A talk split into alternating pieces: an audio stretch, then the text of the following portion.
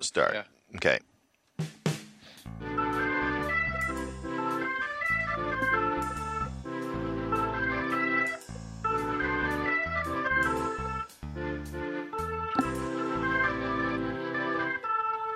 More cowbell! Oh, happy day, oh, happy day. It's time for Generation Tech. I'm Todd Brinker. I'm joined by my dad, Jack. How are you today? Doing fine, Todd. Good to hear your voice. Happy Monday as we record. So you staying Yeah. dry? So, well, I really, I had a couple days of misty uh, stuff, but we really Mhm. didn't have. Well, we, we had. Well, we did have rain, but it didn't Right. get to the three inches. We had a little over two inches, Uh huh. and uh, but uh, since then, it's just they they tell us on our. I, they say they my weather app. Yeah. my trusty weather app The infamous Uh, they. Yeah, it, uh, it it shows there's no clouds around, you know, on the map thing, Uh huh. and and it shows that, but it still says there's a possibility of rain. That means okay. clouds could jump in, drop some rain, and run away. Yeah, so I think they're forming right above me. Yeah. For those who don't know, he lives in the Charlotte area, and so uh, hurricane or the remnants of Hurricane Ian kind of made landfall in the Carolinas, and and uh, but but Charlotte's quite a ways inland, so by the time it got there, there wasn't nearly as much as uh, you know the poor folks down in Florida just got slammed. Yeah, for, for stra- some strange reason, toward the end of our rain, the rainy day, we had uh, some pretty hefty winds. Mm-hmm. You know, probably And, like I uh, said, the remnants of a hurricane, The- right? Yeah, yeah, the gustiness. But you know, we have we have trees right behind our house and a big window right from our living room onto those trees. So Right. uh, we get a good wind indication. But the the key to that whole thing, as I told your wife, because she asked uh, how we were doing, Right. Yeah, That- she ch- reached that- out. that uh, it was a mysterious thing. I wish I had been looking out at the time it happened, but I wasn't, unfortunately. But we have a grill, a Mhm. Traeger gr- Traeger grill, and it was sitting back underneath a, a roof kind of thing on the Mhm. north side, so it was protected and it was in a corner, and yet. Uh, with a table and other things around it that were not affected, it lifted the cover, which is about oh, I'd say a, almost a yard deep. I mean, it Mhm. hangs down on the sides Right. quite a ways, maybe not quite a yard, but anyway, it lifted that off of the, the grill Yeah. and, and threw it out into the yard, which was like 20 feet away. Yeah. You know? Well, I think the key word you said there was it's in a corner. Wind Yeah. in a corner will spiral and create little like mini wind tunnels that you can't see obviously because it's wind and it'll Yep. spin around. And I think that's what happened is it probably it just sucked it right on off from the top, Yeah. you know? created a little And- vortex and pulled it right up. Because you have to Yeah. pull it pretty straight up to get those things off. I mean, I've oh. got grill Oh, I covers. and- have. Yeah, that's what's amazing because I've tried to just manually take it off and it just doesn't want to come off because Yeah. it's got this fuzzy stuff underneath that sort of yeah. catches on things and I don't know. It's, Well, you're lucky. You're lucky that once it came off, it didn't then you know take off. That it stayed in your yard and that you were able to retrieve it because that's well, it, it was it was trying to. It was certainly on its way in order to get that far away. Right. Yeah. You it know? was it was going to be gone, and you'd be down one one grill Yeah. cover. Yeah, uh, I, I just uh, was kind of stunned by the whole thing. It's just Mhm. the mag- magic of wind uh, and what it can do. you know? Yeah. Yeah. Weather can be pretty impressive, Yep. and uh, and Uh. and it can be wonderful, but it can also be awfully destructive. So prayers go out to the folks in Florida who are dealing with the aftermath of the really ugly side of of uh, some pretty violent weather. Oh, I feel sorry for those poor people in Florida. Lots of folks are really. Uh, their whole lives are upset. I mean, Mm-hmm. Yeah. this, this is a big deal. Yeah, I mean, it's easy for people to glibly say, "Well, you know, you live in Florida. What, what do you expect, right? You live in a place where there's, you know, the, the the altitude is the highest. The highest peak is what three feet. Uh, you know, it's it's Disney World. The Matterhorn is the highest peak on the whole whole state, I think. yeah, Um, and, but and it, yeah, and, there, you know. and it- but the, but then there's also lots of folks who have second homes down there, Mhm. like you know Katie's uh, boyfriend's parents. my uh, in-laws to be, yes. Yeah. uh, anyway, Yeah. uh, I, I don't know. I haven't heard from them, and what I'm assuming they got the heck out of Florida early enough that there was no issue for them. But I don't know about their property. Yeah. Yeah, I don't know if they were there or if they were up here or what. I don't know what the status is. I need to talk with with my daughter and find out where what's going on. Yeah, I figured if there's anything serious happened, that Kate would have got a hold of us. So. Mhm. Anyway, Yeah, but they weren't. I, I I thought they were more closer to Miami, and which was further south and didn't get hit as hard, aren't they? Well, yeah, I didn't hear anything about the issues in Miami because it's across the state, uh, Yeah, quite well- quite a ways from. It's not From that Fort far. It's not that big of a state Well, widthwise. Yeah, I know. I mean, the hurricane was but- bigger. But yeah, it was on the other side of the state, and it was way south of where the, the hurricane hit. So I mean, I'm Yeah. sure they they got some rain. I know the Tampa Bay Buccaneers practiced all week at the Miami facility because Miami was out of town for a game, and so they, in order to avoid being in the in the path of the storm, moved Yeah. themselves and, and and a good chunk of their family members and stuff down to Miami for the week. Well, well, that that tells you the story then, because they wouldn't have gone down there if there wasn't a good shot at them being safe there. Right. Yeah, I think all of the predictions and stuff were that, that Miami was going to be safer. That's why I'm saying is that I'm, I'm pretty sure uh, So, my, our our, our uh, family members were going to be fine. yeah. Um, yeah, no, I called my my daughter on um, the I don't remember which day it was last week, Friday, Saturday, when it was supposed to be kind of coming into Charlotte. And uh, and just you know uh, she gets off around three, so I called her a little after three and said, "Hey, be real careful driving home," and or just right after three. And she goes, "Oh, they let us come home early because they knew the weather was bad and nobody was coming to my place of employment anyway." So, you know, she's in in uh, customer service business, and when customers aren't there, there's no reason for everybody to be standing around, especially when they know there's going to be some pretty. There could be. Obviously, it wasn't too bad, and she was already home when I spoke to her. So yeah, yeah. Anyway, uh, yeah, back to stuff, tech stuff. So tech um, stuff. I last week after we wrapped up, I found an article on. Uh, or, or was reading about the stage manager stuff that's supposed to be coming in uh, iPad OS 16, and Apple had said they were limiting it to M1 iPads. But there's a lot of weird things about this that people are asking questions on, and and Apple has not been very clear. Because if you look at the, what their their original list of devices, they said, well, it, you have to have an M1 and and that was because the M1 has virtual memory. Well, some of the A series chips that were in previous uh, generations of iPads support virtual memory. Then they said, well, it has to have at least uh, four gigabytes of memory, and some people said, well. But this A series chip has four gigabytes of memory and virtual memory, and so uh, you know, and they kept going around like that. And so finally, Apple has come back and said, "Okay, here's the deal: if it has an M1, it will support an external monitor as well as Stage Manager. But if it doesn't have an M1, it'll just do Stage Manager on the device, which is basically their new schema for dealing with multitasking. And so Yeah. uh, it'll put like little mini uh, pictures of screens on the left hand side, and you'll be able to then switch between devices by tapping on those screens and do quick switching for multitasking. And I think the idea it sounds okay. We'll see how it works in in uh, in reality. But I have a question. They now said that it supports all Mac Pros. They've changed that. Yeah. They've changed their mind. Okay, so that means that there's an A12Z and an A12X, uh, uh, and I think yours is an A12X. So so yours should support it. Okay, and those have multi. They have uh, a minimum of four gigabytes of memory, and they have virtual memory capabilities.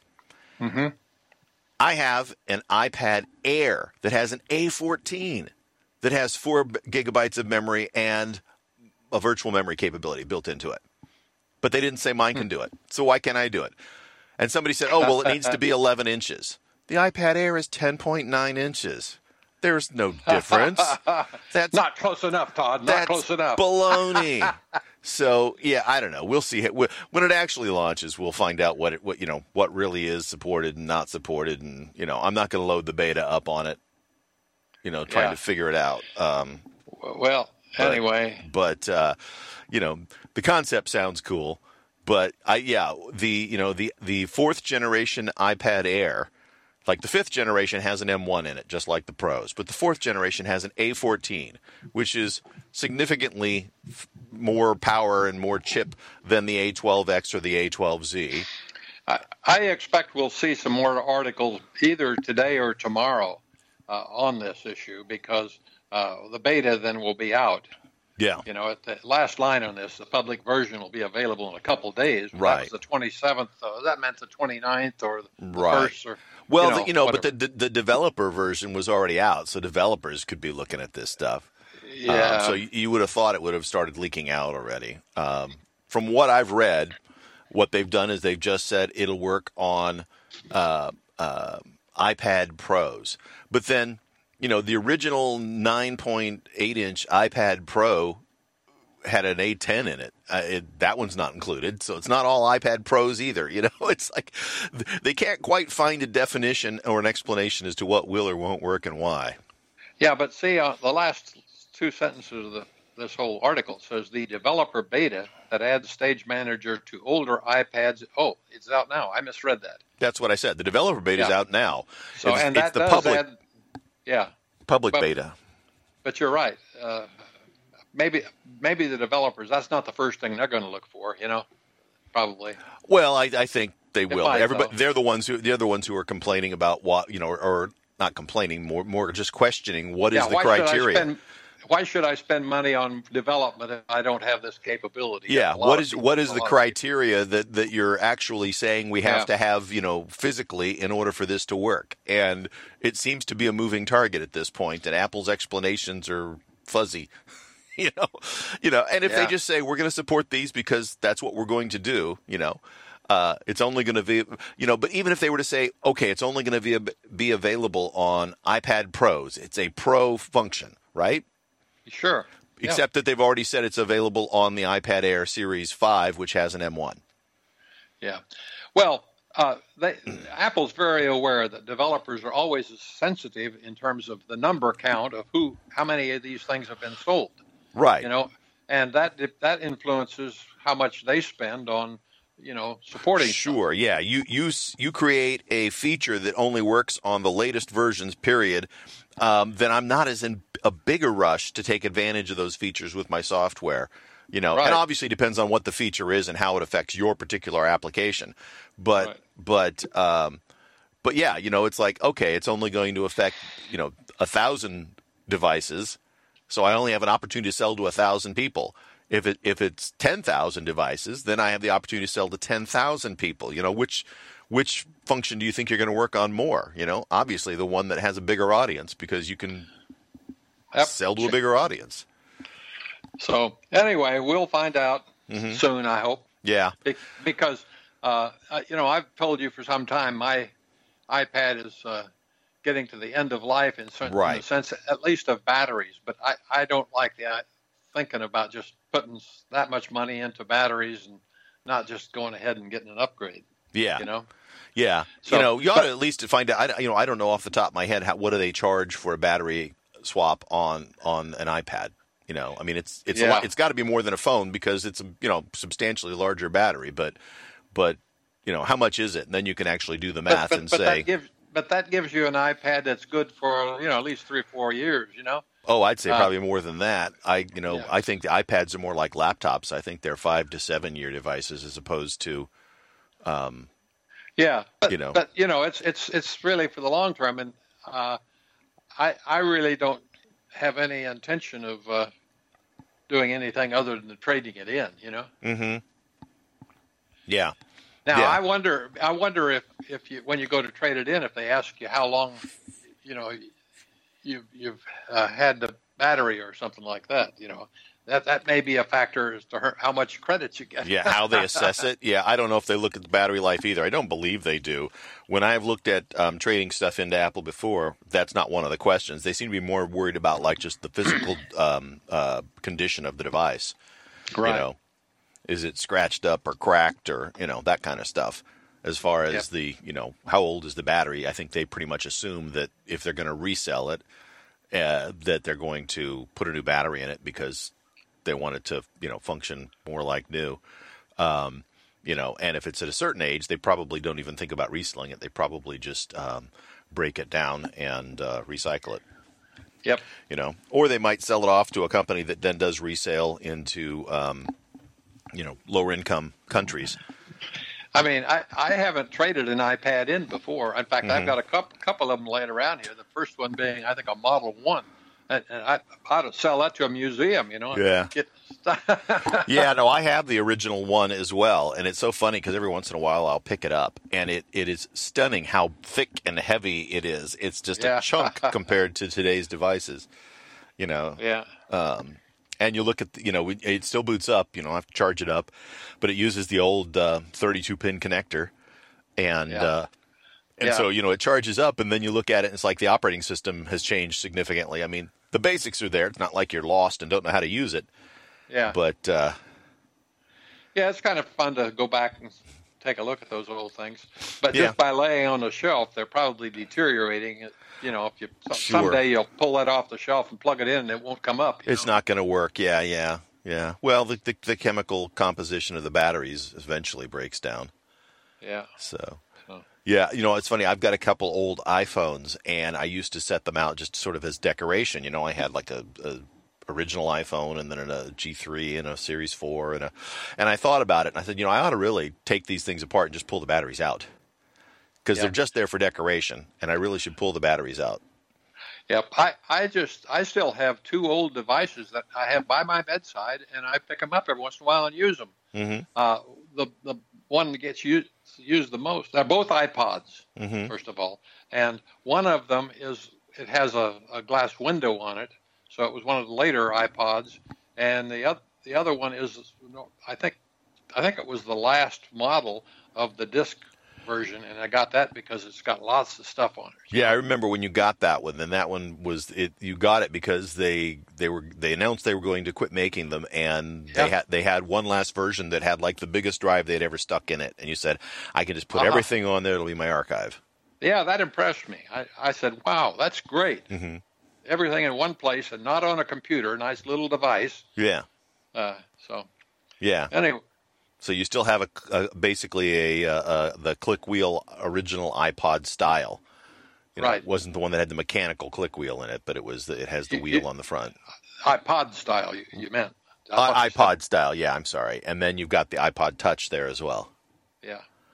Yeah, I've So- got I've got an iPod Touch around here, and then I've got a, a whole gaggle of little iPods that um, you know we had bought for my daughters over the years, um, and there were a few that I had too. But uh, You know, they all of all of these required that wide connector, and and Mhm. for whatever reason, I think I'm for some reason I can't find any but one connector that I have still Yeah. there to charge them up, and I used to have those things all over the place. So, yeah, but it's I been a lot of years since Apple's used those, so they still Yeah. sell them. I think you can go to Apple.com and buy them.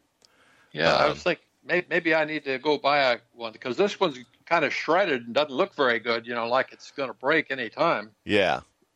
Well, before you spend that money, let me dig around and see. I think I may have a few of them, and if I do, I'll send you one. Uh, yeah, I'd appreciate it. I've it. got like I've- a box of electronic crap that's got about all kinds of wires and cables and stuff that are older ones that I don't really use anymore, but I haven't tossed it yet.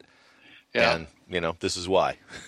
well, well, don't get in a big hurry, Todd, because uh, Mom keeps reminding we me that we have a bunch of boxes that we brought and stuck in our garage when we moved over here and have never opened. yeah, You know, yeah, so uh, I I hadn't told her yet, but I'm really intending to kind of someday just back the car out of the way and start popping these boxes off the shelf. Well, you need to up at least see what you've got, you know, and, Yeah. and you can put a label on it. You know, that's why w- w- anything that I've stored, I've taken out of cardboard boxes and I put them in plastic tubs that I picked up over at you know Lowe's or Home Depot. Yeah, there Uh, needs to be just a little bit of sorting done at least. Yeah. Say, well, you know, some of this stuff, the long lost treasure, you know. Yeah. Well, I like my plastic tubs because the body of the tub is clear, and then the top is two pieces and it's attached to the tub, so it folds together, you know, like fingers interlocking in the top. And Yeah. that's nice because I can't lose the lid, and they stack neatly, and I can see what's in the tub by looking at it. yeah. Now, are yours the thin ones or are yours the tall ones? Um, they are uh, uh, they're about the same size as the as one of the boxes, like you would put like the uh, office file boxes. So they're big Oh. enough to to stick a uh, uh, a whole bunch of So- pa- papers along So, if you wanted so to. So yours are at least a foot tall. Yeah, they're like 14 inches tall and 16 inches wide. Oh, and, okay, and my, my, mine aren't. I, I used mine in the RV because I, you know, could stack them in and and uh, uh-huh. Fit more in. If you put one of the tall ones in, then there was not much room to put much else. You know, you couldn't stack too, too Right. high. Yeah. Well, You if you had a specific space, it's better to find something that fit in multiples of that space, right? Yeah, so I, I got more storage out of the shorter ones, I think. So Right. and and the other benefit uh, is that uh, you can you can better see what's in them when you pop them open. You know, Yeah. too deep. Yeah. Well, mine are not so deep that I have trouble fi- seeing what's in there, you know, unless it's just tons and tons of small stuff. And I have a smaller one that's just slightly larger that it's basically half the size of the other one, but they physically are sort but they're not as tall. And they're they're basically like kind of a shoebox and a half size. yeah, and those are nice for lots of smaller things. And I Well, can put two of those on top of one of the other one, and they still stack neatly. Yeah, th- those have always been effective for us as winter storage because we never. You know, when we were RVing, we weren't in winter climates very often. But when you Mhm. were, you had to pop that stuff out. Uh, but a typical winter, we didn't even get it out because we'd be in Florida or Southern California or something. You know, Mhm. but uh, occasionally we had to pull out, you know, an overcoat. Out into the Yeah. hinterlands, right? yeah, yeah. Well, like when we were in Ohio waiting for the babies to be born, you know. so, the, we spent a winter there, Right. and that was that was pretty cold. But I was sure glad I had my overcoat. but anyway, uh, so we kind of got off track here again. I think we're about done with this uh, thing. I, by the way, I really would like to have the stage manager in my on my iPad, even the one I've, I still have. So we're Yeah. not too far off. That's coming out this month now. Yeah. Do we have a day, eighth or something like that, or? Uh, they didn't uh, put a day in that article, so doesn't mean there isn't one, but No. they ha- haven't shared it with us. I, I So- thought I saw that somewhere, but I didn't put that as a discussion item. So Yeah. anyway, I just shared a picture with you uh, of uh, my storage location and my plastic tubs. oh, I see. Yeah. Oh, you've got quite a few. Now those aren't as tall as the ones I was thinking of, but they're they're taller than mine. So Yeah. it's kind of an intermediate size. Yeah, I don't in the picture you don't see, but in the way back of that, there's uh, you can see a couple smaller tubs stacked on top of the bigger ones, and that, like I said, they're sort of half the size. They're not really half the size though, because they're not quite as tall as the big ones. But Yeah, that's a good size, and and Yeah. it looks like the top is really nice and reinforced, which mine aren't. You must Yeah. have bought yours later. Yeah, well, mine I I've been buying them for on and off for I don't know, probably five or six years, but they sell them at well more than that probably, probably closer to eight years. Yeah. But uh, like I said, they sell them at the at the home stores, and the uh, I like that the lid is attached because I lose lids. Yeah, And- the ones I got were when the tubs first came out, and they're just a flat top. You know, there's not no reinforcement there, and so. Yeah. Well, they're not really reinforced. That's just how they're attached to the sides. Is the you know Well, no, but I see the ridges on them. Don't that go to the length? no, those aren't ridges. Those are just how they're attached to Oh. the side. That's what I'm saying. Is they're not really oh, reinforced. Oh, I know. see. Okay. If you can see the one in the bottom lower Oh, right hand corner is just a yeah. flat top, but I, uh, I, I got you. Yeah. but uh, but still, the you know, and the thing with any kind of storage box is you want it to not be so big that when you when you fill it up, you can't lift it. And so so Oh, yeah. you know, it's got to be of a moderate size. Uh, you know, because you Well- fill fill one of those full of books or full of papers, you know, and you're like, whoa, I that's hard to pick up. Well, the ones that we still use today uh, fit under our bed just nicely. So Yeah. They they're used for Christmas decorations. You know, Yeah. holiday stuff. Right. And uh, And I have some of those too, the, the the real shallow ones that are made to slide under beds and stuff, and those are great for that purpose. But Yep. uh, but the the ones I've seen with those have separate tops too that snap on, and what happens is somewhere along the lines, the you know somehow you'll lose a lid, and now you've got like an open box without a lid on it, and then it's then it's useless because the lid also gives it rigidity. right. So. Um, I just checked. The Apple 30 pin USB cable still sells for $19 on Apple.com. Oh, okay. $19 for a brand new one.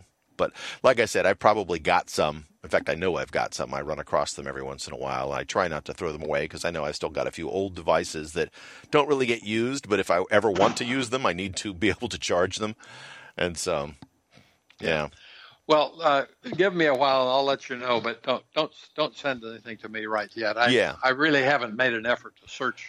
Uh, Okay. Well, I mean, what I'll probably I'm. I'm been thinking I've got a pile of stuff that I need to send to my daughter there in Charlotte, so I will probably uh, throw one of those in with it whenever I do that, and then she can you- she can drop it by yeah. uh, when she gets a chance. she won't confiscate it because she doesn't carry antique devices around. no, she's not like us. She throws her old stuff away. Good for her. I'm proud Yeah. to say. So Well, I guess you have to be an antique to collect them. right? Yeah. so um, uh, let's see. Next up, we've got uh, five devices that Apple could uh, announce. Now, this is, you know, one of those sort of like, we don't have any really hard news, so let's talk about things that could happen, maybe. You know, Uh, kind of stories. where- We, this is uh, you sent this uh, on Wednesday. Uh, completely new Apple products. Oh yeah. Okay. Yeah, five completely new Apple products that could debut in 2023. And so one of them is the thing that everybody's talked about for quite a while. It's the mixed reality headset. They've been talking about some sort of AR, VR type of device for quite a while. Um, you know, it's one of those things where Apple's not going to go into that area until they can present you with something that's different and, in their mind, superior to what's already available from you know Meta and uh, and uh, other uh, you know VR headset manufacturers. Well, So- they're going to have to they're going to have to do a heck of a job marketing it because I I tell you just I don't see it as being too exciting except maybe for gamers. Mhm. You know, but you know it's it, it's going to be an expensive device. Well, that's no what I'm saying though that. is, is that they've got to push something because right now that's the only people who buy these things. That's the only reason they're buying them is to is to play a virtual reality game. And Yep. so, you know, if that's all they're going to do is go into virtual reality gaming, then they're not really bringing anything new to the arena. And I don't know that Apple would do that. So my guess is is if Apple's really going to do it, they're going to have some some apps or some functionality built in, some capabilities built in that do something different than what the other guys are already doing. The question is, what is that? You know? And I haven't Yeah. really read anything from anybody that's that describes, oh, here's what Apple's doing that makes sense to me. right. Yeah. Yeah. They they've got to uh, make make the market bigger somehow. Yeah. Yeah. So the next thing up, and they say, t- I think this is where their their title is a little misleading. They're saying totally new products. Well, this isn't totally new. Mac Pro. Yeah. You know, that's that's well- not even a surprise. well- Apple said they would have a Mac Pro. Yeah, but for the people out there waiting, you know, right. Yeah, but the implication with the article was, you know, completely new products, Oh. and it's like Oh. that's not a completely new product. That's a product that already exists, and it's not a surprise that there'll be a new one because they promised us there would be. Well, what's So- new about what's new about it? It's Apple Silicon, you know. Right. So it's going it's going to be top of the end, uh, top of the line Right. silicon. You know. Yeah, I mean the current Mac Pro starts at about five thousand dollars, six thousand. Is it four ninety nine or five ninety nine? I'm not sure. Um, so so they're- it's they're five or six thousand dollars, and it goes gonna- up to about fifty thousand dollars. yeah, they're going to jump the performance tremendously. Oh yeah, Be- Oh, I mean, it's going to be a super yeah, supercomputer or whatever you want to call it. But Mhm. yeah. Uh, no, it'll be interesting to see. And you know, the question is with the problems with uh, parts and delays and things like that that have happened over the last two years because of of uh, COVID in different places around the world. Yeah. Are they going to keep their original deadline and have it out before the end of the year, or are we going to have to wait till 2023? yeah, You know, and And, and, nobody guys, could blame them either way. right. And the guy's bottom line is this is the best guess at reveal dates WWDC, and that's because that's the developers are the users of these things, and no, you know, it's not a Christmas type item. At this Well, time of year, It's not a Christmas type item, but I think there's a mistake or a mis- misnomer there. I don't think that developers are the ones who use these things anymore.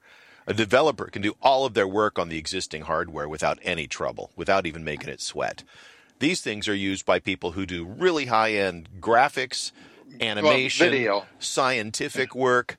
Um, Yeah. You know, these are the things that really press these machines. I mean, you know, compiling code You can do that on a That- on a laptop nowadays. Well, that that there's development and there's development. You Yeah. know? Yeah. You're right. Code developers uh, are very, you know, limited. Cons- you know, in terms of need and horsepower. Yeah, yeah. Traditionally, develop uh, people, uh, software developers have considered themselves, you know, high-end professional users of the devices that needed, But but they're not. but they're really not anymore. Not No. not in the way that these things work. You know, the machines have outstretched their. I mean, or I should say they they've outpaced their needs because literally, you know, a, you can buy a Mac Pro laptop that will compile, you know, millions of lines of code in in almost no time at all. Well, I'll Um, tell you the people who benefit always the most, and that, that's the the driver for uh, performance has always been weather. Nothing more complicated and requiring horsepower than good meteorology stuff. And and I don't think that's changed today. I Well, don't. that yeah, the, the the well, it's modeling of any kind. So they're doing modeling of stuff. You know, people who work in the world of physics also use you know a lot of horsepower to do calculations. yeah. Um, you know, it's it's those people who use who who need those high end machines, and that's those people who've had traditionally, you know, bought time on supercomputers. I was, to I do was, that kind I was, of stuff. I was going to say I can't wait for these things to come out so so we can define whether climate really is changing or not. yeah, I don't know that the MacBook Pro is going to be the solution there. That that that's more an emotional answer than it is a, a scientific answer these days. I think you know. That's that's a political solution. Yeah, it's it's an opportunity for argument um, amongst everybody. So the next thing up is a 15-inch MacBook Air. Um, there's been rumored that they would take the Air and make a 15-inch version of it. You know, so there'd be a 13 and a 15.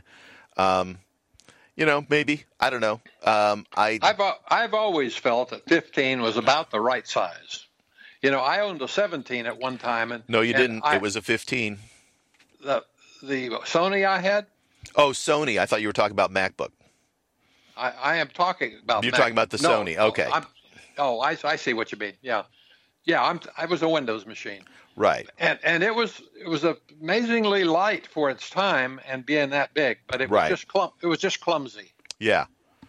Yeah. Well, Apple made a 17 inch at one point in time, but they dropped it quite a few years ago. Yeah. Um, Yeah, yeah, it's uh, it's not. I don't know what justify portable uh, something that big. You know, if you're going to do that big, you might just as well get a desktop and get a big monitor. I mean, because that's the reason for making it 17 inch, right? yeah. And you, plenty of people work with monitors, but they're sitting in front of a table. You know. Yeah. Yeah. I mean, you want a big screen, and then desktop maybe makes more sense. But, but uh, you know, you, you want what you want, right? Right. But anyway, I, I was impressed with the display. I did. I, I'll have to say I liked it, but it was it was unwieldy to carry around. It was just too big. Yeah. Now I'm looking just- here, and it looks like the last 17 inch MacBook Pro was 2011. That was the last year that they did this. Oh, 17 inch, yeah. Late 2011 is the last model. And uh, Oh, there was a MacBook Pro that was that big. yeah, they had a 17 inch Oh, okay. back in 2011. It was the last I- year that they I- sold it. I, I I was thinking you just told me that they didn't have. No, no. What I was saying is you didn't have a MacBook. Your Oh, MacBook oh, was oh. 15. You're, you're right. Yeah, Yep. Yeah. No argument there. But It's uh, still sitting beside, right beside me, and it still looks like it's 15 inch. yeah, yeah. Still 15 inch hasn't grown in all this time, and I care for it and water it, and it just won't grow. No, it just doesn't run. No, it just doesn't run. It's totally dead. Yeah. Yeah, well, I wish, you know, I wish there was a way. I wish there was a way to rejuvenate it. No, it's not just the battery. Oh. something wrong with the system. Oh, okay. Uh, I I don't know what you. Maybe if I Mhm. could shield it from any kind of a Wi-Fi, because the Wi-Fi I think is entangled in it. It's trying to do something, you know, uh, automatic over the air, huh. and I'd have to I'd take it a place where there's no Wi-Fi possibility to screw it up. And that doesn't seem that doesn't seem right. I don't know. I don't know. Maybe when I'm there next time, we'll take a look at it and see if we can play with it a little bit. Yeah, I I messed with it a long time, and I Mhm. said this is just a waste of time. Yeah, You know. Yeah. Well, I mean, it's an old machine. Frankly, if you got it running, you'd probably be disappointed because it seems really slow. And Oh, it- yeah. and, and it's really even though it's a 15 inch screen, it's not as good a device for sitting and like browsing the web as the iPad that you've already got. Well, it it it's you know, regardless of the re- lack of resolution, I mean, it was 1024, you know, Yeah. uh, the old standard, but it's still for something that you carry around on a laptop or Mm-hmm. something. You, c- I could do a Skype meeting or something like that. It's kind of what I was thinking about. And I could do it in the living room or whatever. Yeah. But you You can know? do that on your iPad. Well, that's true, but it's not that big a screen, you know. Well, yeah, you, you're right. It's a it's a 13 inch. I know they call it 12.9, which drives me bonkers, but it's 13 inch. Yeah. So, so HomePod with display is the next one up. This one doesn't make sense to me, quite honestly. They're talking Well- about you know that uh, the Amazons uh, and Google have both come out with smart speakers that have a display on them, Yeah. and I can understand them. But I think Apple would just say, buy an iPad. If you want sound, buy a HomePod. You don't need something that's both an iPad and a HomePod. You're right. I, th- it's clearly because of the competition, and apparently they think there's a lot of people think that's a good thing. Yeah, I Uh, think I think there's a lot of, of people who who you know look at the market and say Apple should do this, and I think Apple looks at it and says there's no reason for us to do this. We already have devices that fill these needs. Yeah, I, I, I- didn't see any reason for Google and Amazon to do it. Yeah. Really. I was like, first of all, the big flat speaker is going to block the sound coming out of the or, or the screen is going to block sound coming out of the speaker, so we're not going to get as good a quality sound out of it because of this big flat chunk that's in front of the speakers, and Yep. and so then we have to build it differently. And Yeah. and and what's the point of building an iPad that you can't then take with you? Now I can see them building a HomePod that has a uh, like a MagSafe connector on it so that you can stick your iPhone or uh, the you know so, soon to be newly announced iPads that support MagSafe and it'll hold it there so that you could then use your iPad you know at, or your i HomePod as a way to hold the screen like when you're in your kitchen cooking or something with your recipes up or your show playing or whatever and then but, Yeah. but then pop it off and take it with you that might they might do but I can't see them building a HomePod with a screen on it. That just doesn't make a lot of sense unless it's just a small infor- informational screen on top that doesn't get in the way of the sound. Well, I, I think you're right in the sense that uh, an iPhone might make sense. Mm-hmm. I would I would say forget I, why put a screen that big on it. Right. All you're going all the only reason to connect it to it is a speaker, right? Right. Because of that functionality. And so that's just any music device. I mean, Right. Well, the the one the one use other other than when I'm sitting like you know in- my chair browsing and using my iPad that way, the only other place that we really use our iPods in our house anyway, and I don't know how other people are, is I put it into uh, either use the the the case to hold it, or I put it onto a little easel and set it in the kitchen, and it's got recipes up on it, so I'm I'm looking at that while I'm cooking. Or Uh-huh. uh, in in my family, we actually do FaceTime family cooking, and so we'll FaceTime with daughters, and like once a month we try to get together as a family, and the you know the I've got daughters in two different cities and us, so there's the three of us all cooking the same meal together on the weekend, so that we can have that and then have some Oh, leftovers cool. during the week, and we do that about once a month. Yep. Yeah, and that's fun. But that's why we have the iPad, uh, you know, in the kitchen. Yep. And so, you know, having a place where it can attach and have maybe better quality sound would be fine. It's not necessary for what I do, but if they had that capability in a an affordable iPad, I would probably look at doing that. Yeah, I'd worry about the speaker sitting in the kitchen where you might slop something up on the speaker and then you couldn't clean it. Yeah, well, it's, yeah, yeah. Well, I certainly wouldn't want, wouldn't want to get the white speaker, right?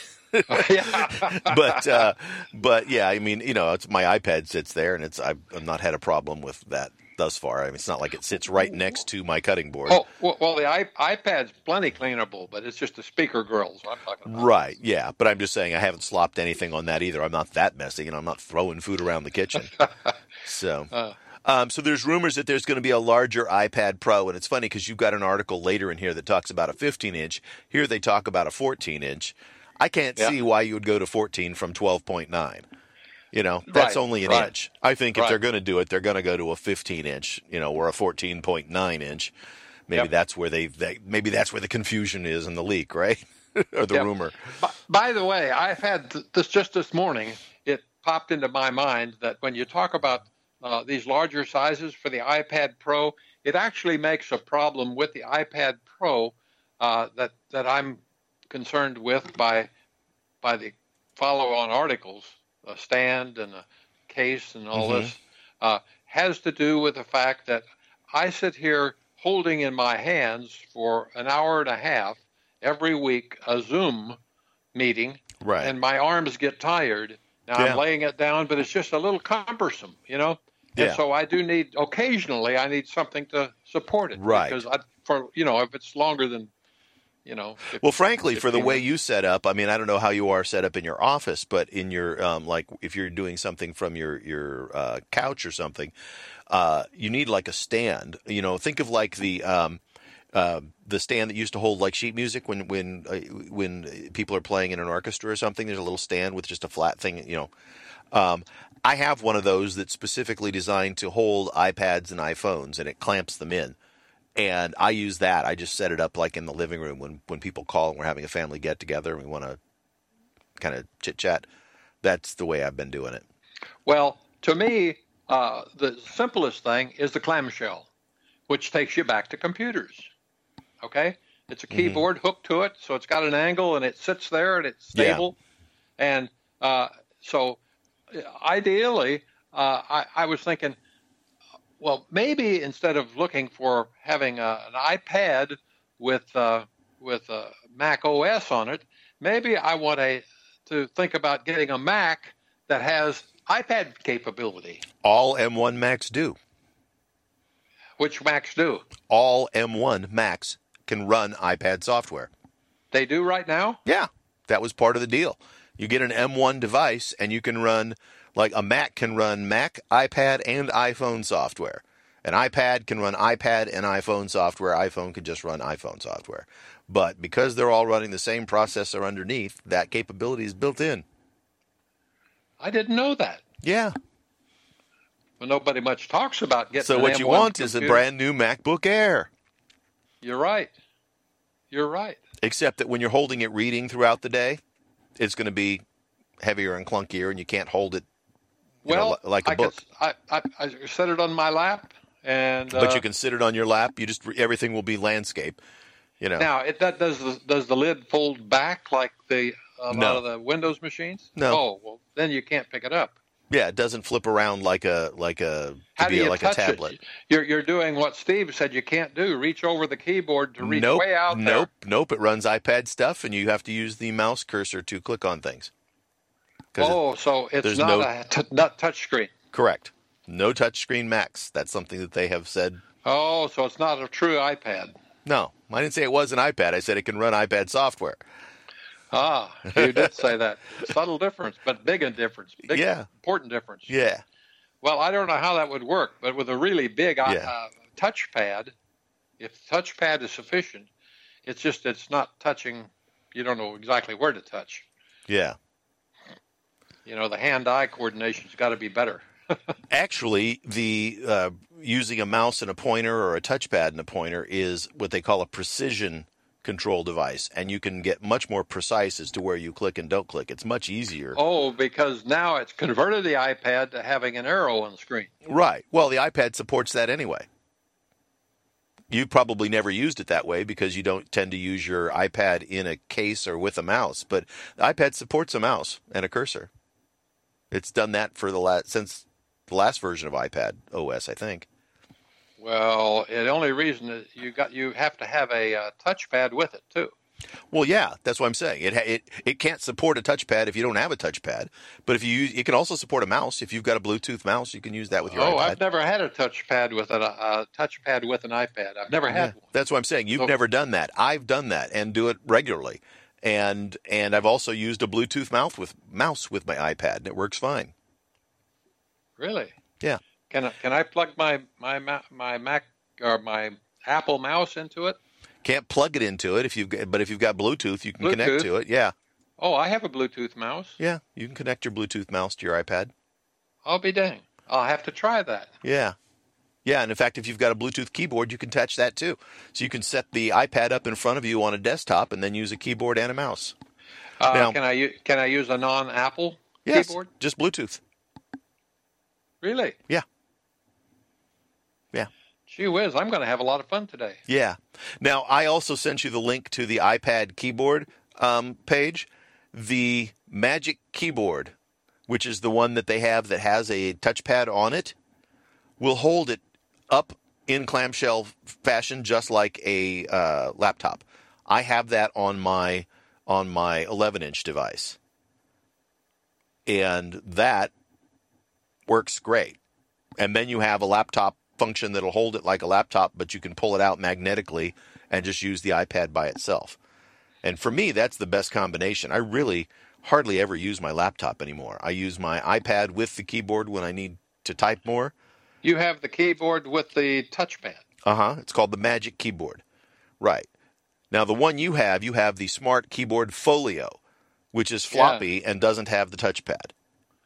Oh, But, okay. But the the Magic Keyboard holds it up like a like a laptop and folds down like a laptop.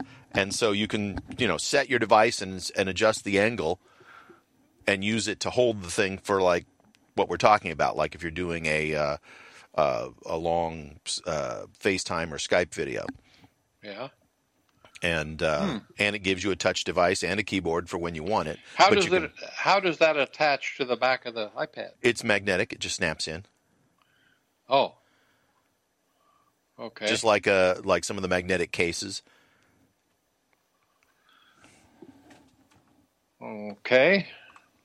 Well, gee, this is a beneficial show for me because I've learned several things that are of significant importance that impact what I've been thinking about. Yeah, I just sent a a, uh, a screen capture of wh- how the thing sits, what it looks like. I'll send another one that may be a little bit better.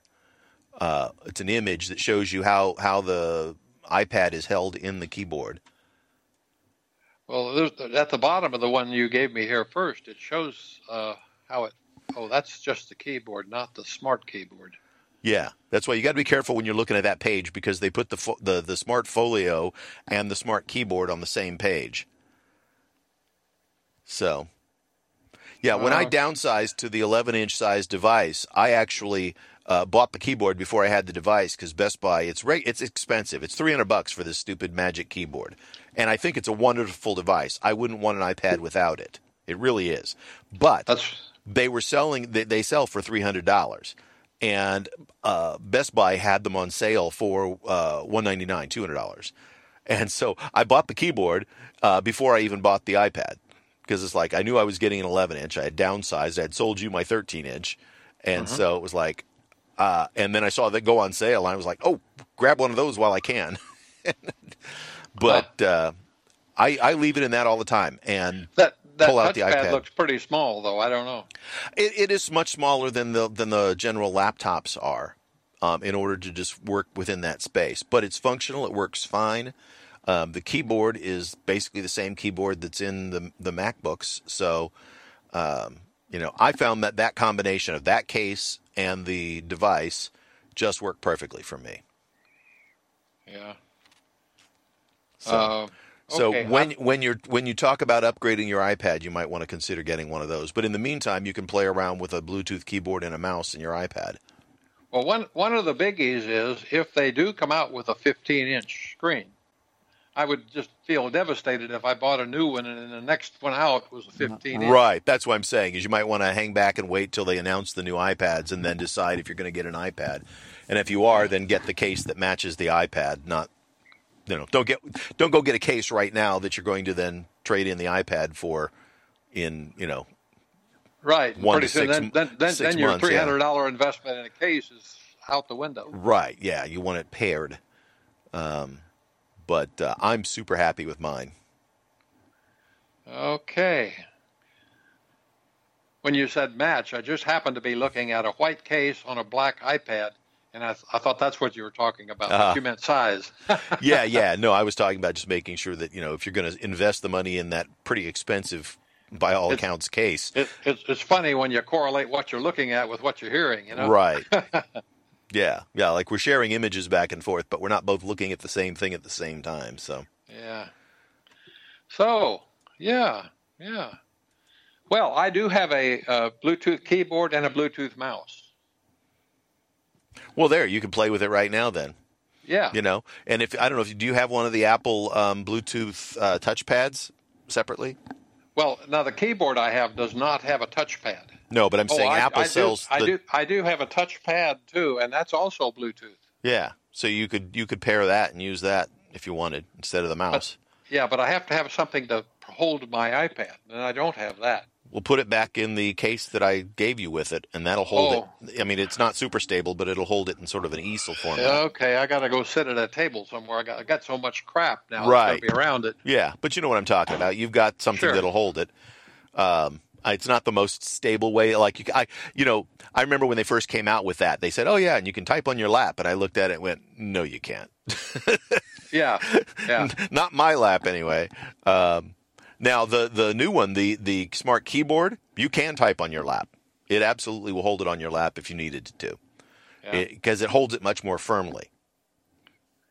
this magic keyboard you're talking about? Yeah, yeah. So it it, it pivots on that hinge just like a laptop, um, but you can see it kind of cants in the middle so that it holds it at the right angle, so that you get the weight over the keyboard instead of out at the back like a regular laptop. So it moves the weight forward, but it holds it snugly, and then you can tilt it, and it'll stay at any angle you tilt it at. Ah, oh, I see. It doesn't go into a groove or something at the bottom. It's Right. actually elevated there. Yeah, it's held by magnets onto that piece, the back piece, and the back piece has enough friction in the joint to hold it at any angle you want. Yeah. So I really like that case. I think it's you know again ridiculously overpriced for what it is, but that that keyboard case for me for the iPad that's the ideal device because you know you can use it as such when you need it and then um, uh, pop it out and just use the iPad by itself when you don't. Well, what I'm thinking is the most valuable now uh, is uh, the keyboard that I have. If it works, I can just sit the uh, the uh, uh, the iPad in the other case that that you gave me Right, uh, to my left, and I can sit there and type. right. You know. hmm And, you And the can key- use your key- mouse or, or touchpad to to move around to set Uh, your pointer, or you can reach over and touch the screen. You can do it both Well, ways. Yeah. Uh, You know, that- although yeah, Steve says that- nobody that- would ever do that, so I don't. I don't know if you. well, well, the tou- I, I, I will certainly try the touchpad. You know. Yeah, yeah. I tried touchpad and mouse and separate keyboard, and they all work fine. The problem is, is they worked fine enough that it was like when I wanted to have those, I wanted to have those. But then you're carrying around a keyboard and a mouse and an iPad and a case. Yeah. And it was so much easier to go to a case that was the keyboard and the touch pointing device all in one. It just, but but it was a great proof of concept to do exactly what you're going to do, which is use what you've got, test it, see what you think, and go, Yeah. okay, yeah, that's that's I like that functionality. Yeah, What's- well, I, I'm not thinking of something I do often. Right. You know, I mean, the benefit of the iPad is you don't have that crap around it, right? Right. But what's nice not, is not going to lose sight of that. in that case, the mag, you know, because it's just held in with magnets, it literally just pops right out, and it's really easy to, to, you know, use the naked device and then pop it right back into the case if you need it to do something. And I do that all the time. I like that. Yeah. Like I said, I really like that case. Uh, I just don't like the way they price it. I mean, it's the most expensive keyboard I've ever owned. Ah, You know, but I did get mine at literally, you know, fifty percent off. So, or what, thirty percent off, thirty three percent off, I guess, right? yeah. Two hundred instead of three hundred. So, Well, the other, the other, uh, some of the other articles that I suggest that we kind of review uh, Mm-hmm. are overcome by what we just talked about. Right, aluminum stand. It's a beautiful stand, nice and portable. But Yeah. why do you need that when you've got a if you Well- get a keyboard case? But, but, but if you read it, the author Yeah. does criticize a couple things that, that I'd like to see another. I, I always want to have two USB ports, and I Mhm. prefer they be the old USB ports, and I want them powered. And the one they have on there is not powered. You know, oh, it's so not. he- he- well, it's because no, there's not and- that much juice coming out of the iPad. You don't want to drain your battery faster. But it seems like you should have the option of that, like flip a switch, right? Well, but you can plug in a USB-C power cable. I would think that would also draw the draw it out of the uh, wall or whatever. You know, Yeah, plug it into a USB. yeah, Uh, so I, I don't know if you can't share power that way or not. yeah.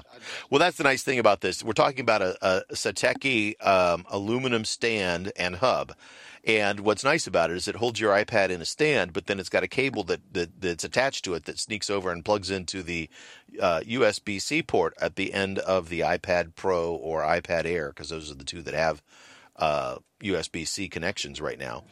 And it then provides you with some ports on the back, and that's actually pretty handy. I mean, you've got uh, Yeah.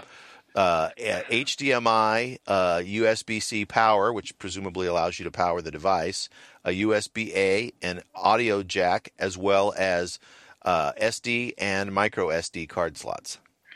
Yeah. Now the the other things that I showed you along there was a ninety that that little uh, stand cost ninety nine bucks, hmm which is pretty cheap. And so I thought, hey man, that's not very expensive. I might just you know hmm order that today, but I didn't. And then I found a keyboard that for about the same price. Now it doesn't offer the plugins. It's a it was just a simple little keyboard, but it was the same price. So for ninety nine dollars, you can get a keyboard that presumably with Bluetooth will connect uh, just fine.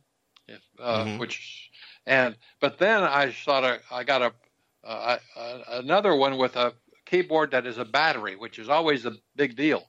If if you got the keyboard and it's got a nice battery and it, it lets you run a long time, then that maybe solves at least the problem I have right now with my current uh, setup because my iPad dies too often. If I've got another battery sitting right there underneath it, hey, bingo. Yeah. Well, But I will tell anyway- you the first one that was ninety nine dollars. That is a Magic Keyboard case. That's a case for your device when it's inside the Magic Keyboard, which itself, in my mind, is a case. So it's a case for your case. That's not an actual keyboard, Oh, is that what? Oh, I which is why it's ninety nine bucks. Now the second one you're talking about is made by Brydge, and they have been making some very nice um, keyboard devices for um, for iPads for a while. And so this Brydge 12.9 Max Plus wireless keyboard with trackpad. So now the only thing I would say about that, because it's got a clearly a much nicer trackpad, it's going to be heavier because they pivot directly from the back like a laptop, and so to offset the weight of the iPad, they're going to have to make the base heavier so the whole thing doesn't tilt over. Um, So so be aware it's going to be heavier than the than the Apple version. It's also apparently not taking advantage of Apple's um, uh, smart keyboard connector, and so it attaches via Bluetooth, which not a big deal, but you just have to be aware of the fact that it's going to connect and verify that it's Bluetooth connected. But you know that's how keyboards and, and trackpads and mice connect to most computers. And they made a big deal about how quickly it connects, because that's an issue too for some reason. Yeah, well, I mean, from from my perspective, and this is just me being, you know, a cranky old man, I guess, is I get really irritated with Bluetooth in general because Bluetooth works fine until it doesn't, and it doesn't enough that it irritates me.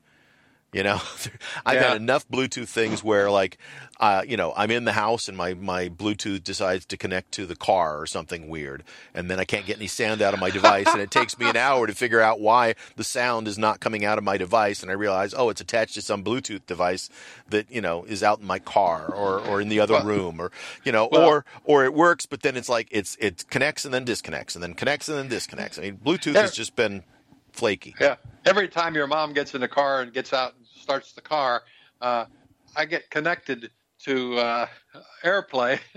Right? Yeah. Yeah. and it and it and and then it then I get out of range and it comes back and drops the Bluetooth. You know. Now you can have multiple Bluetooth things going. I don't know what the limit is. Yeah, I don't know how. Depending on which version of Bluetooth it is, so it can be a little a little flaky. So it's not an issue that you don't you can have multiple things. It's just that sometimes Mhm. you don't want to be connected, and it just you know like the instance I mentioned, uh, the car starts up and lo and behold, there's a new Bluetooth thing that I can connect to, and I heard it. I know it's right? there. Yeah, So, it's there. It's like, hey, yeah, let me go connect to that. And it's like, wait, I didn't want you to connect to that automatically, just because right. you know. Although it sometimes I do. You know, it's like if I'm sitting in the vehicle, but of course. you know Yeah. and and you would hope that that apple would be able to use their u1 chip to be able to get proximity better and better so that that will be less of an issue you Mhm. know but the problem is when you're talking to third party bluetooth they don't have the u1 chip so they you know they your phone has no idea how far away that thing is you know and Bluetooth can throw quite a ways. I think what is it, ten meters is what they, the latest version of Bluetooth goes now. Yeah, something You know, like that. I mean, I know I have set up a Bluetooth speaker at the swimming pool when I'm coaching, and been you know 25 yards away on the other side, and it's still playing music. Works fine. yeah. So Well, it depends what kind of walls, you know, True, yeah. penetrate too. You know? yeah, yeah. So- Obviously, if you get things in between you, that's going to cause more more of a problem. But you know, when I'm just shooting straight across the pool and it's sitting on the bleachers on the other side, it seems to work just fine. So, you know, which is great when you want that feature. But the the weird attaching and disattaching, or you know, unattaching and and trying to pair, trying to pair sometimes it can be a real You know, pain. you know, I've I've sort of tried to figure out uh, the the one place that that I would like to see the connection be better is close, but that's not the issue. It's the wall, and it just happens that there's a shower which has those uh, other tiles on the other side of the wall Mhm. that I think is causing the problem. I I don't know for sure, but I you know when you're I'm in the living room and I have to go to the restroom, so you just go around just go around the other side of that wall, and lo and behold, my uh, and I'm talking about Bluetooth for my hearing aids. Not- right. I haven't tried the other AirPods and stuff like that. Yeah. Maybe they got a Same later un- version or something. Same underlying technology, though. It is, yeah. Uh, but I and I, I suspect there's a different version because I've had my hearing aids a whole lot longer than I've had my AirPods. You know, so it's probably better with with those. Yeah. You know, later versions. Yeah.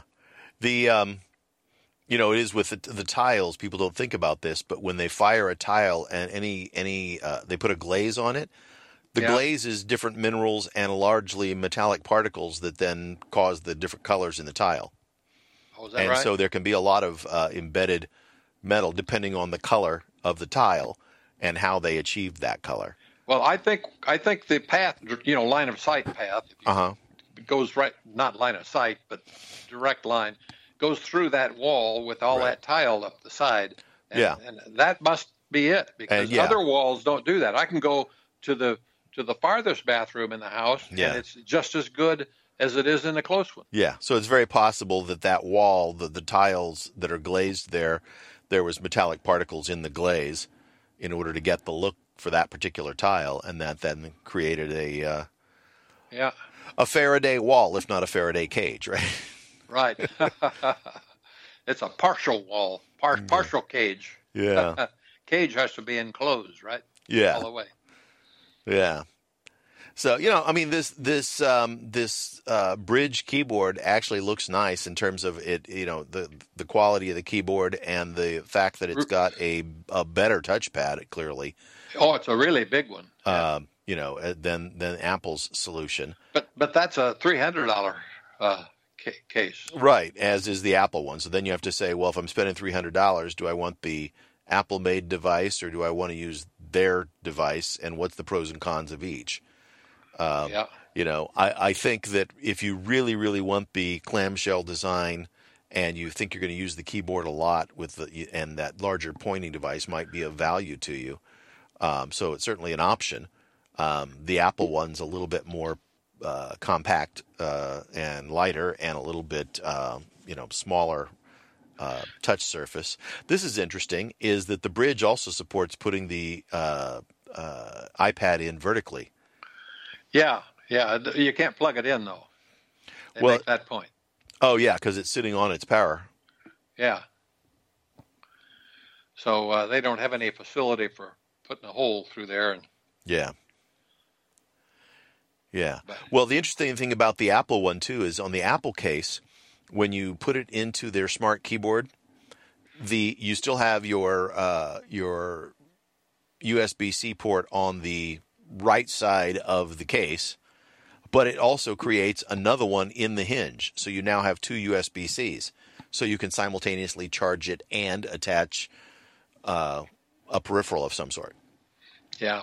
You know, um, the other thing is a lot of these cases now. I see they got the square hole up here for the cameras. hmm Uh, that would probably accommodate mine because just I just have one. Right, and they and they do, Camera. they do. Uh, but uh, I always wondered if those things are located in exactly the right spot for other other Yeah. iPads. Yeah, Apple when they when they went from the single camera to the dual camera to the now three cameras inside the plateau.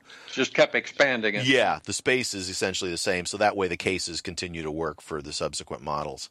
Um, although, as I recall, the one that uh, when you when when you bought that from me, the case that I bought originally with that was of the same generation, so it's only got the one hole in it for the one camera. Yeah.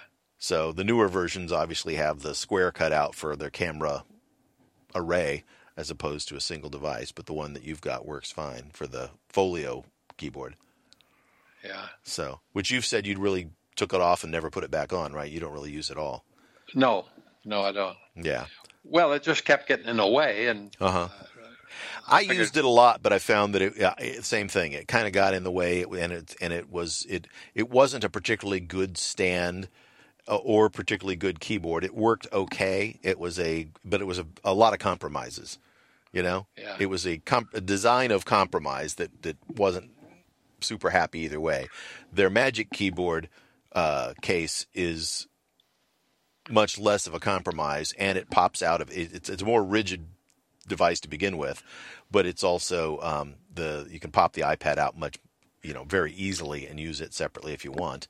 uh, if you're still looking at that Brydge uh, down at the bottom, there's a Mm-hmm. picture of the uh, case that goes around the, the camera thing, and Mhm. it's got the little got the little tab so that you can grab it and Right. twist, turn, and take the king off easily. Yeah, Th- those are nice accommodations. yeah, Anytime yeah. you put something on with a magnet, you you want to be able to easily Pop it uh, off. get a hold of something. Yeah. Yeah. So, So- what's next on the list? Uh, okay, so this next article was one about people making even a larger iPad, and uh, uh, you know, Well, Yeah, that, that, that plays into the whole question. The reason I put that on there was just because uh, I, you, you keep seeing these rumors, you know? yeah. Have you given any thought? Would you? I mean, I think that if by the time you get to a you know 15 inch iPad, that you're going to find that that's tiresome to hold and read all day. Yes, I think so. You know? Yeah. So, you know, it sounds appealing, but uh, you're still always going to, the bigger the, the display, the bigger the battery has to be, and there's the weight, Mm-hmm. you know? So there's, there's no getting around it. Yeah, well, and the case. I mean, everything is just you know the the physics are it's going to weigh more, and so how much is too much to be holding up while you're reading? You know. Yeah, and so uh, you, you, we- you should be able to uh, uh, at least calculate roughly what the new one's going to weigh because you got uh, instead of 13 inches, you've got another inch around two sides of the case, right? Yeah. So, so in terms of uh, total weight, you've you've got not double, but at least uh, close to half. mm-hmm. You know, uh, more weight. So I'd, I'd say you're going to gain 140 to 160 percent in weight. Yeah, yeah. Because when you move diagonally, right, like you said, you're picking it up along two. You know, uh, uh, it's Two it's sides. Two sides. Yeah. In in terms of of. I guess I guess it's technically if you're measuring from the middle, you're picking it up on all four sides. But but you know we know we know what we're saying, you know? Right. Um, in terms of of the the uh, increase in area and therefore the increase in mass of the device Yeah. is is Yeah, assuming fairly it's substantial. It's equivalent, but it's not depending Yeah. on yeah how balanced it is. But like I don't know how much yours weighs, but uh, well, it it weighs enough that I was thinking about some kind of support for it. mhm. You know, and and I knew I didn't want to go back to this old case that was a hassle. Uh, I was thinking, well, if for a hundred bucks I could get something that that's what started me along this track. Uh, that uh, that wasn't bad to spend that if it was really what I wanted, but it had some. The biggest weakness, uh, you know, is that besides a chunk of aluminum, Mhm. is that is that the plugs weren't really what I wanted. You know. yeah, yeah. One point oh two pounds is what yours weighs. 1.02. Yeah, so basically Yeah. a pound So it'll be around a pound and a half. for a I mean- fifteen inch. Yeah, Yeah, for a 15 inch or 14 inch. I'm sorry. Well- if it's a if it's 15, now you've got to add two inches around it, and Right. and you've you've definitely got. Uh, uh, Yeah. Well, and as we were saying earlier, I can't imagine them going from 12.9 to 13.9. It, Yeah. If they're going to do it, it'd probably be to 14.9. You know, which would give you the 15 inch size. I mean, you know, like the laptops, they've got 13 and 15. I don't know why Yeah. they would do a 13 and a 14. Yeah. That doesn't make a lot of sense to me, but you know, Yep. Yep. But if you're, it, you know, it's like again one of those things whether you want to really think about it as a portable device. Most people think these, you know, iPad, you just say it's a mobile device, right? yeah. Uh, but if you get it big enough and heavy enough, uh, I don't know. You you might, like I said, think about going to a computer. You know, like like you said, if I'm I'm kind of back to that. If if if that what you told me about the computer is it runs the iPad already, that maybe I would consider that if I if I'm happy enough with the uh, with the touchpad as being my controller. Mhm. That's the main difference. It's how how do you compare that to screen touch? Uh, I guess it does all the functions. It's just that they're they're not right over the, the device. And so, what do you do when you have iPads uh, software running? Uh, that uh, I guess I guess with the arrow, you can make the proper association. It's just now not direct. It's via this little indicator. So I- I'm mistaken. um, I was looking at the wrong wrong iPad. Yours is a 12.9 inch third generation, and it's 1.4 pounds. So you're already a pound and a half, or almost Oh. almost a pound and a half. Oh, so yours is lighter? So I was just looking at the wrong one. I'm looking at a an uh, uh, app called Mac Tracker that gives you all the specs on all the devices that Apple ever made, Oh, and I keep it on my on my phone and on my computer because I like to be able to look up stuff about different devices when I'm comparing them and seeing where we've gone in the world. So yeah. Oh, yeah, mine says third third generation here. mhm. yeah, Um, yeah, it's third generation iPad Pro, uh, originally announced in October of 2018, and uh, liquid retina display, Face ID, 12 megapixel cameras, USB C connectors, the A12X Bionic. So yours is one of the ones that will support uh, Stage Manager when they release that. Oh, good. So I'm uh, I'm taking care of everything except the power issue, and it's just gradually I can Mhm. see that's becoming an issue. But it, I, I mean, you know, you and I can sit here and go through a meeting just fine, but it's it's going to eat up about fifty percent of it in the two hours that we talk. Right. Well, we don't even usually go full two hours. I mean, I know, but I'm just saying a lot of times we do too. you know. right. Yeah. Yeah. So, I was I was the hundred percent when we started today, and it's down to seventy seven. So we've used twenty percent. Well, my device was at 100%, and it's still 100% because I plug it in. Ah, okay. of course, I I'm using the- a Mac, so that's the only way I can use it. I don't even have a laptop. I'm using a Mac Mini. Yeah, well, I bought I bought this adapter, but I haven't used it since then Yeah. because if I have the thing plugged in, is you know it's just a hassle I don't want to deal with. So Yeah. so most of the time that's the case. Although last week I I had inadvertently been sitting there using it before our meeting and Uh huh. got it way down. So, power management.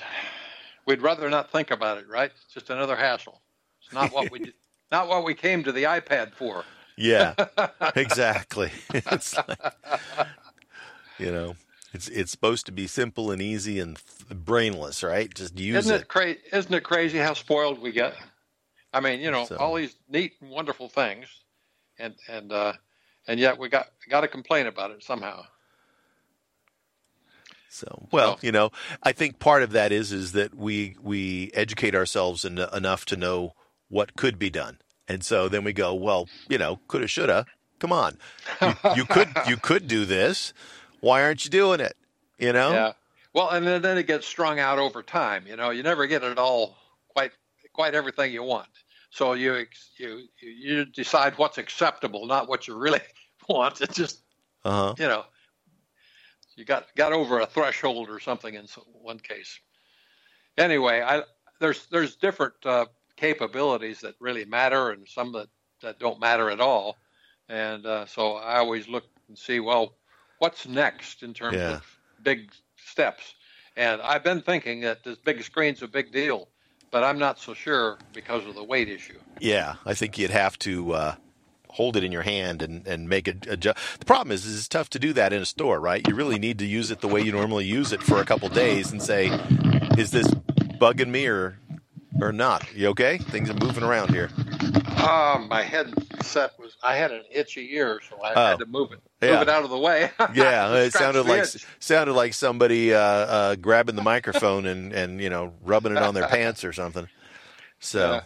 Sorry It's- about that. U- using this uh, Mac Tracker app, I was just looking at the, you know, I was complaining about the um, uh, Stage Manager and whether or not it should be on the iPad 4, uh, iPad Air version 4, versus like you've got an iPad Pro third generation.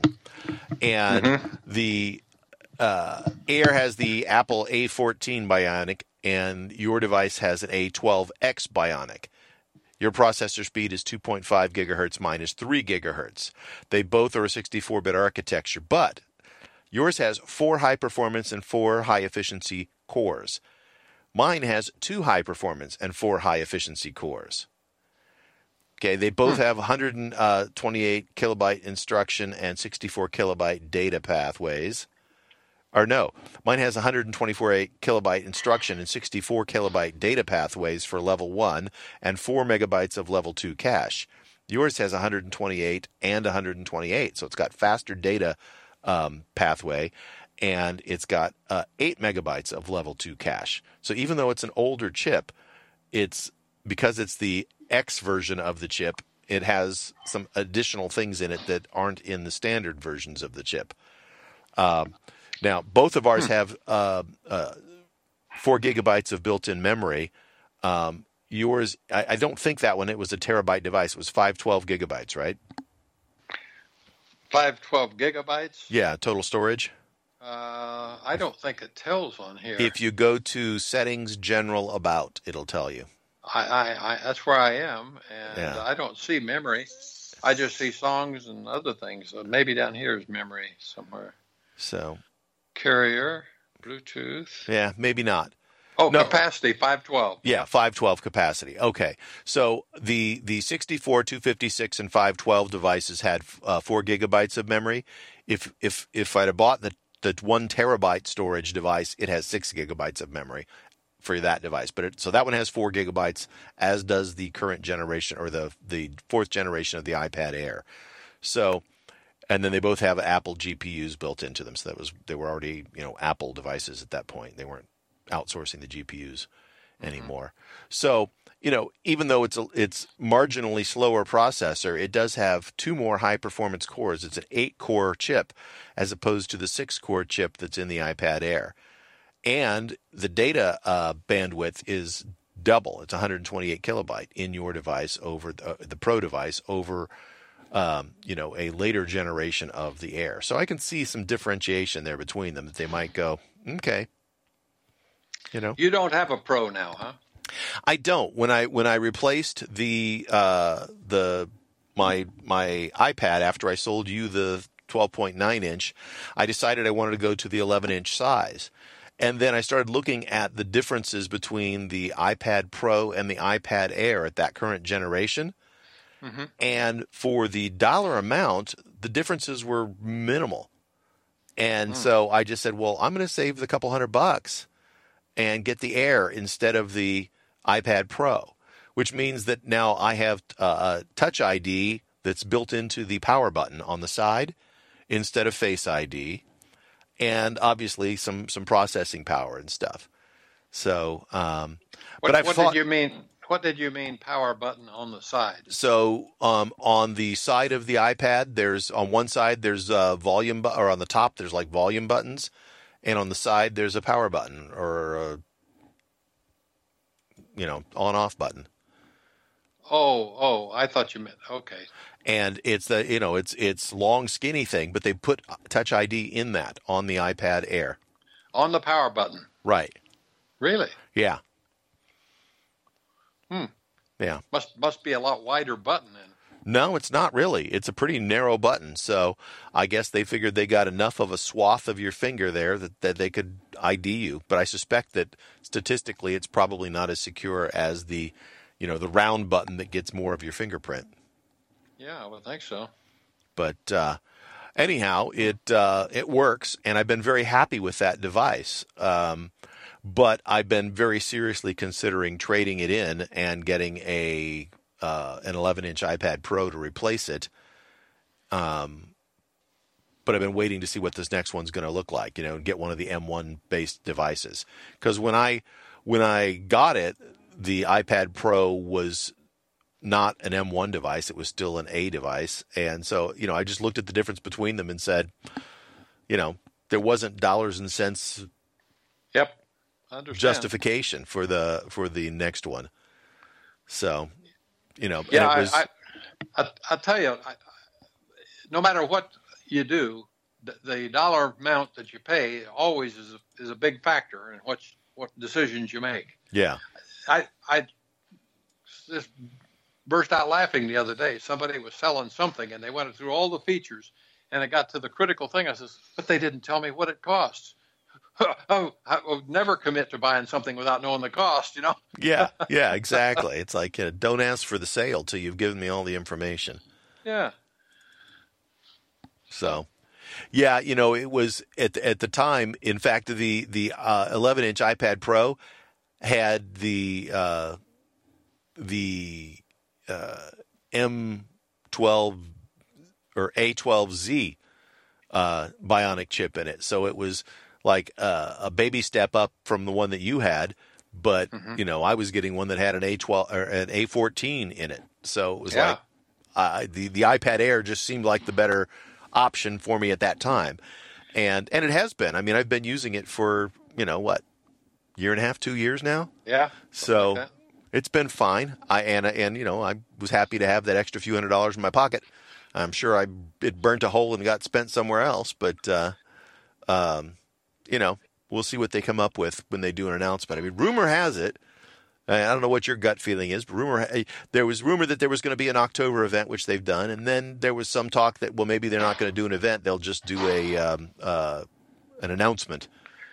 So, Oh, but they but they always have an event, a Christmas event, if you will. Yeah. You know, sometime yeah, sometime in October or November, even. Yeah, Then- you know, unless the supply chain has been so bad that they are unable to create enough devices to to be able to make an announcement of you know more than just a few things. If all they're going to do is, you know, okay, we're upgrading our iPads, then they might Yeah. just send out an announcement. They've done that before. But if they're also going to introduce, you know, new laptops and new iPads and um, you know, then that's enough to talk about. They'll put on a show Yeah. So you know, especially if they're going to introduce the long promised Mac Pro that was supposed to come out by the end of the year, right? right. You know, now if that's if that's been delayed till next year, um, you know, because originally they had said in the fall. Remember, they when they first introduced the Apple Silicon, they said, and we'll we'll be completely transitioned to Apple Silicon in two years. Yeah. know? And right now, there's still two computers that they sell that have Intel chips in them.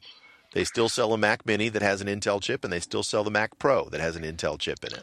Yeah. By the way, we skipped over one item I had posted here. Oh, yeah. And that talking about chips, and that is uh, Qualcomm talking about getting in and and building uh, at least a processor. Uh, obviously, avoid to, they don't want to get in a squabble with Apple over that puts them both in court for years again, which they've done for a long time. But they really want to go out and sell, uh, let's say, an M1 equivalent Right. you know, uh, to other people. Yeah, and I'm sure Apple's going. Why on earth do you think we would help you do that? right, right. But you know, the the rest of the computing market is kind of in the doldrums until somebody, uh, chip maker, like Qualcomm, gets commits to this. You know, Right. and and it can't be one of the major companies that just build computers unless they're, you know, just happen to have a lot of cash to burn, because that's not cheap. Uh, but Qualcomm could sell to multiple markets, and Sure. uh, and they've always, you know, that's their that's their thing. Yeah. Yeah, well, for the most part, all of the uh, Apple's all of the Android competitors are running Qualcomm chips. I mean, Samsung, I think, is the only one who has their own foundry and does their own stuff. Yep. Um, Yeah, but know, you know, and even Apple uses Qualcomm chips for their uh, for their cellular radios. Right, right. Yeah. So, uh, you know, unless those companies can can beat, I mean, it's always better if you're in the chip business anyway to put, bring everything in house. Uh, Yeah. To avoid those margins, but uh, nevertheless, uh, there's always companies that will step out and do it.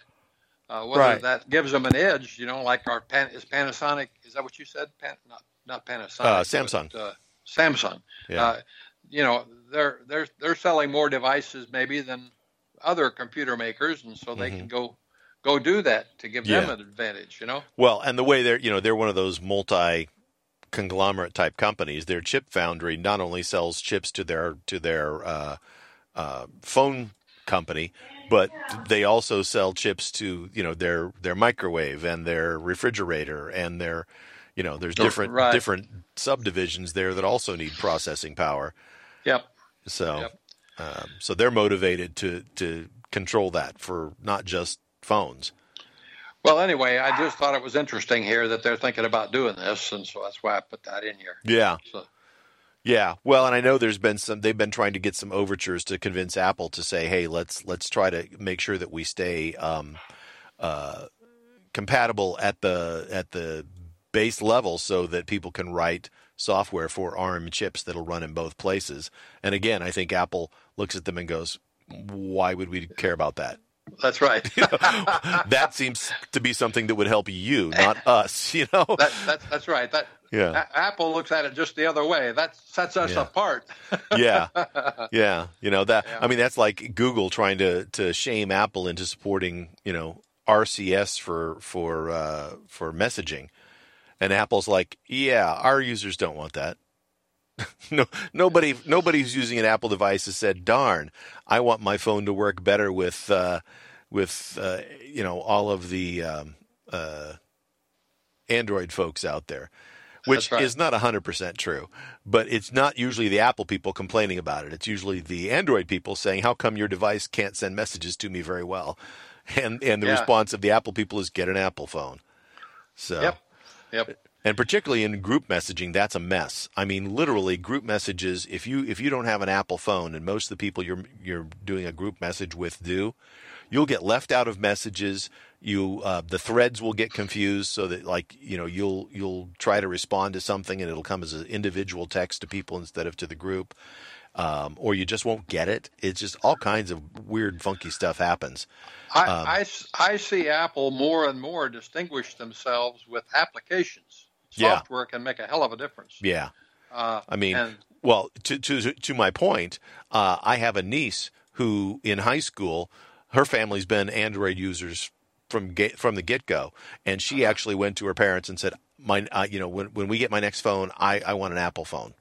uh, I it, I don't even want, I, I don't spend the money to buy a a non Apple phone for me because all of my friends have Apple phones, and I'm missing out on all the team messaging. yep. You know, Yep.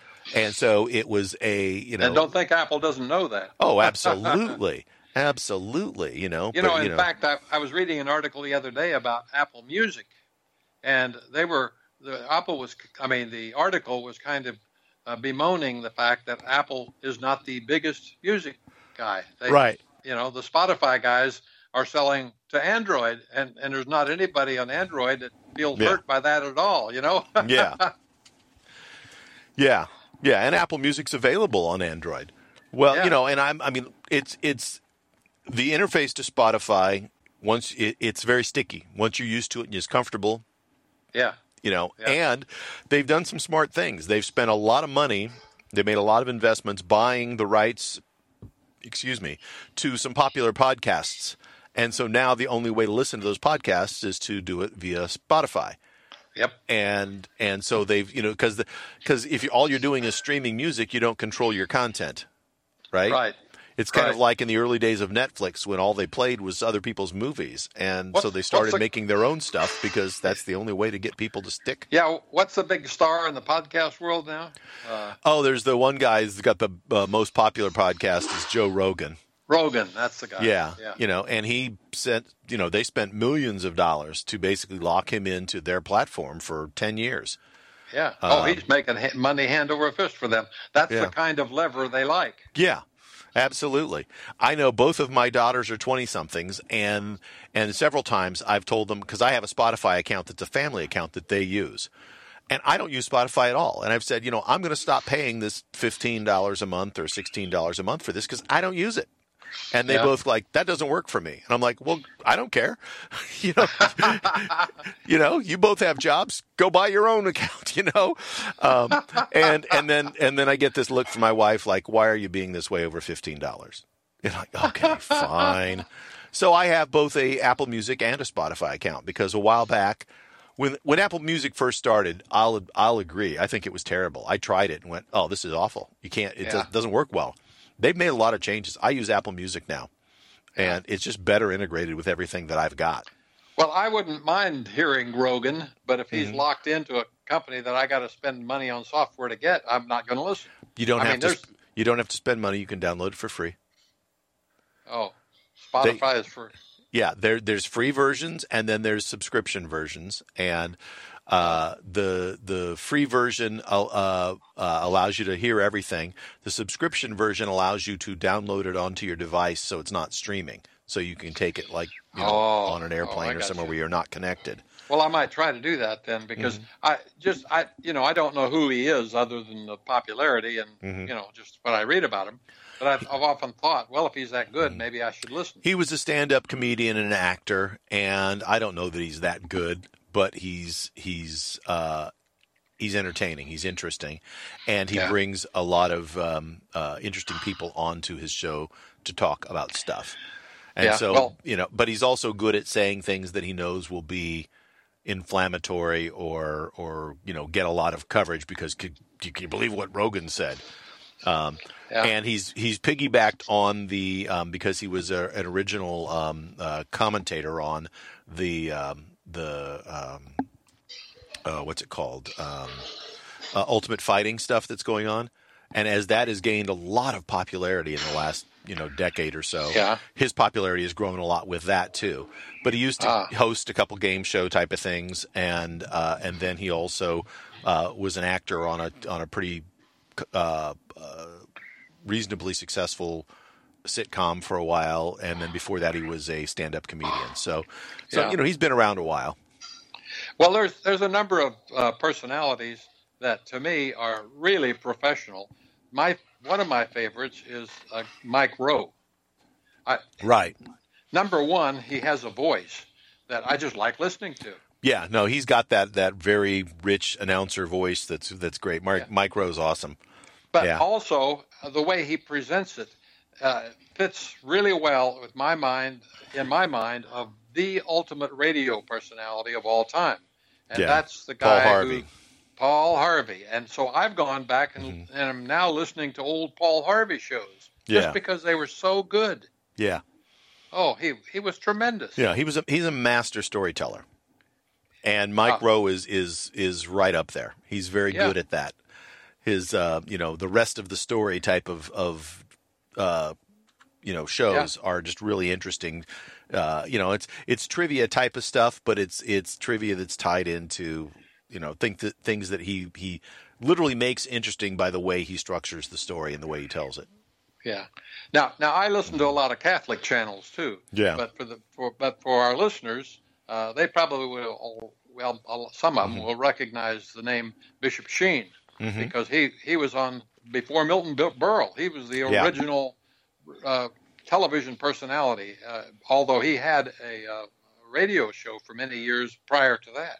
Yeah, Uh, but he is still on, uh, you know, podcasts today, and uh, so, and he had so many shows that I just love him.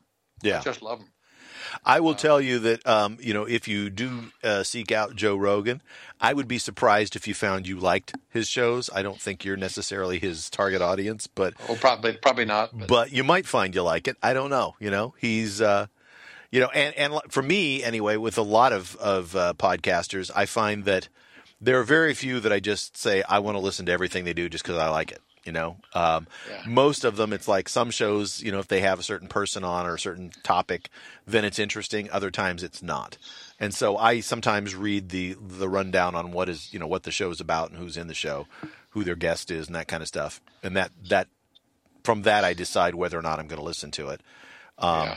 But I don't watch. I don't listen to Rogan. I listened to him for a few times before he went to Spotify, and occasionally would listen to him. I, as a protest, don't listen to anybody who sold their show out to Spotify and is only available in one place, because in my Yeah. mind, that's not podcasting. Podcasting is you you use the the standard format to put it out there so anybody can listen to you, and yeah, and, you're you you compete with others. Right. Yeah. Buying in or, or being selling out to a network so that you can you're that you're forced to go through their device or their their particular uh, software to listen to you. That's not a podcast, and and I don't like that trend in general. You know. Um, Yep.